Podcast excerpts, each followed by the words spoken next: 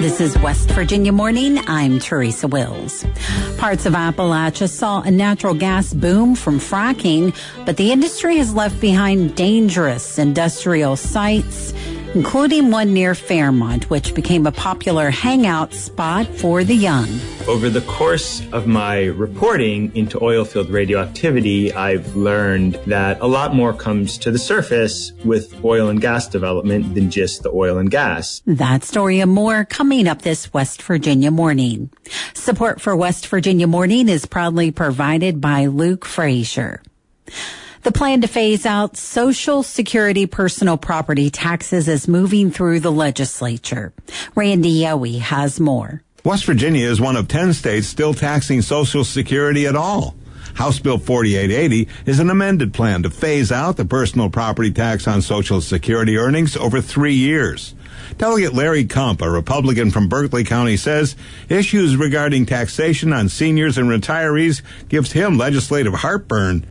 I wish we were doing it more quickly and taking care of the issue completely, since all our, all our surrounding states do not tax Social Security benefits. Eliminating the tax should put an estimated $37 million back in people's pockets. House Bill 4880 passed 96 to 0 on third reading and now goes to the Senate.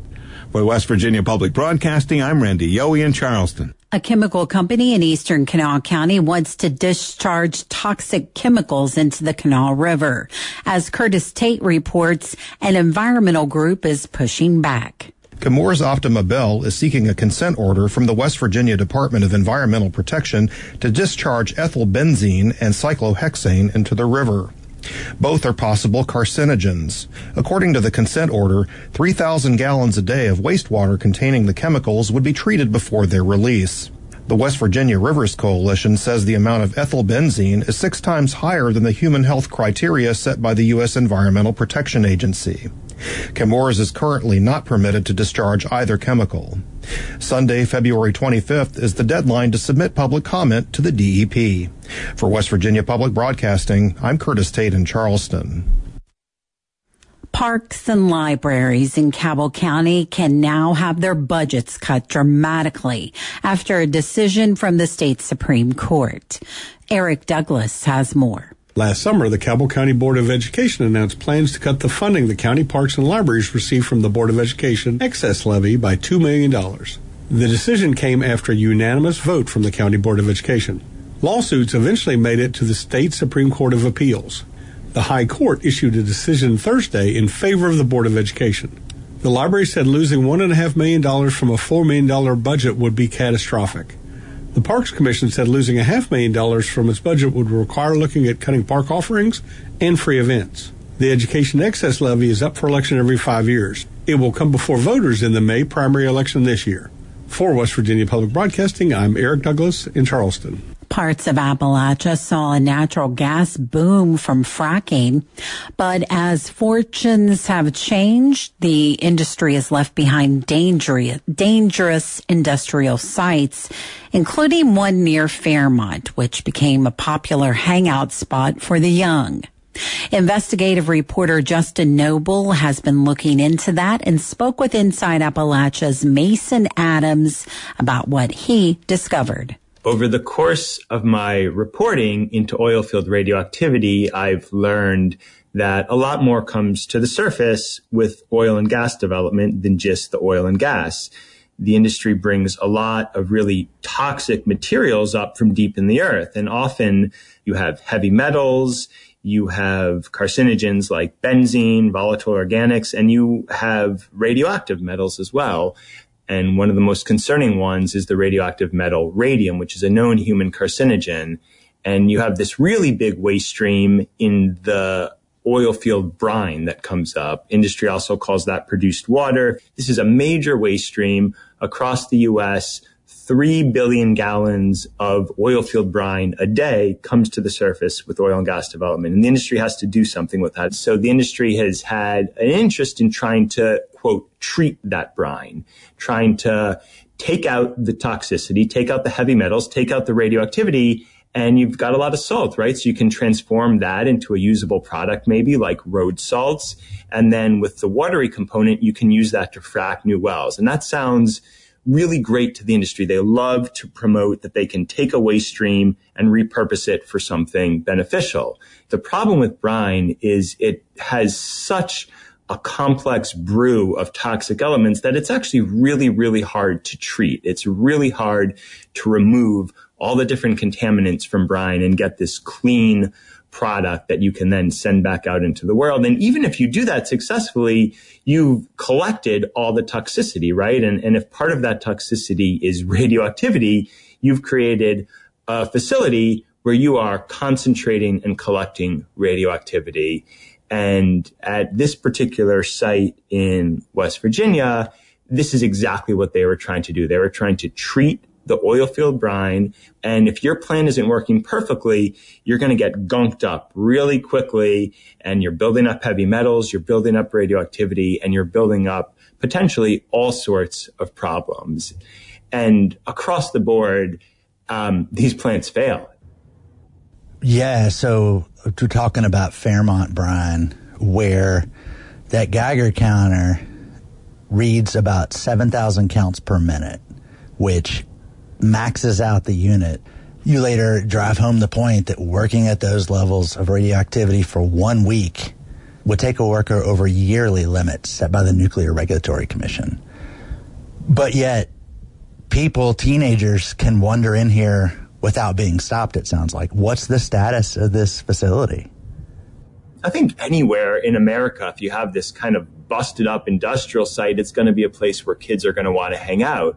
And so if you've got this site sitting there up on a hill, right above the Monongahela River, just outside the city limits of Fairmont, which is where this site is, um, it's an attractive place to just go and hang out. There's there's grassy fields, there's this big parking lot, there's these weird beat up buildings that you can wander around in, and, and containers of stuff, all this different equipment. Um, and what we realized and learned when we went there is it is wildly radioactive, and parts of it are really, really dangerously radioactive. But as soon as the article came out, the EPA really kicked into high gear. They had found levels of radioactivity even higher uh, than we found. And the EPA is now working with the community. They've set up a call center for local residents to call and get information on the site. And I was told by an EPA official they are in the process of, of fencing it off and you know, moving forward with this kind of bureaucratic process of, of studying the facility to see if it really fits the role of, of a national superfund site. So they're in the process of, I wouldn't say cleaning it up, but setting it up for a possible cleanup and at least making sure that people from the town can't move around in it. That was investigative reporter Justin Nobel speaking with Inside Appalachia. To hear the rest of that story and more, tune in to Inside Appalachia Sunday mornings at 7 and Sunday evenings at 6 on West Virginia Public Broadcasting. This is West Virginia Morning. I'm Teresa Wills. It's 752. Areas of fog this morning and some light rain, partly cloudy skies today, highs in the 50s. Chance of rain or snow tonight with lows in the 20s and 30s. Tomorrow, cooler with a slight chance of rain, highs in the 30s and low 40s. Support for WVPB is provided by the Charleston's Women of Achievement Awards Luncheon, Friday, March 8th at Embassy Suites Hotel. Tickets at ywcacharleston.org.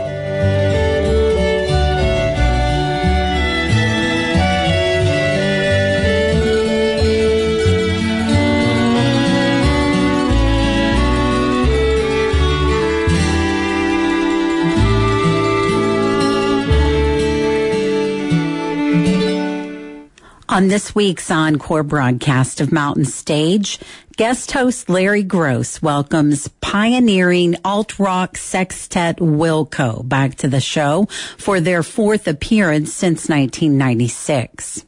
Also joining us is bluesman Guy Davis, alt folk singer and songwriter Peter Case, and Grammy nominated songwriter and producer Garrison Starr.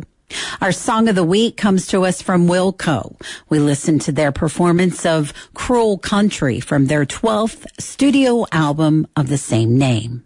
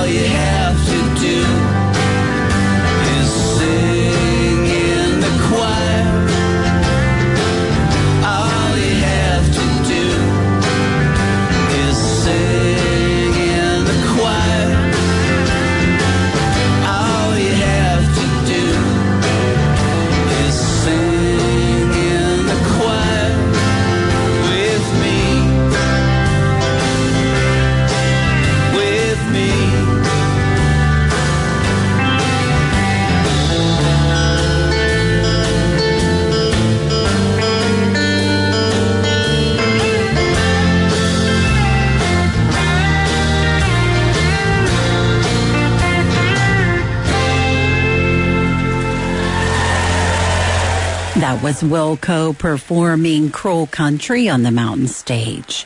To hear the full performance and more, tune in Saturdays at 6 and Sundays at noon right here on West Virginia Public Broadcasting. West Virginia Morning is a production of West Virginia Public Broadcasting, which is solely responsible for its content. You can keep up with the latest West Virginia news throughout the day on our website, wvpublic.org. Support for our news bureaus comes from Shepherd University. Our Appalachia Health News Project is made possible with support from Marshall Health. West Virginia Morning is produced with help from Bill Lynch, Briana Heaney, Chris Schulz, Curtis Tate, Emily Rice, Eric Douglas, Jack Walker, Liz McCormick, and Randy Yohe. Eric Douglas is our news director and he produced today's show. I'm your host, Teresa Wills. This is West Virginia Morning.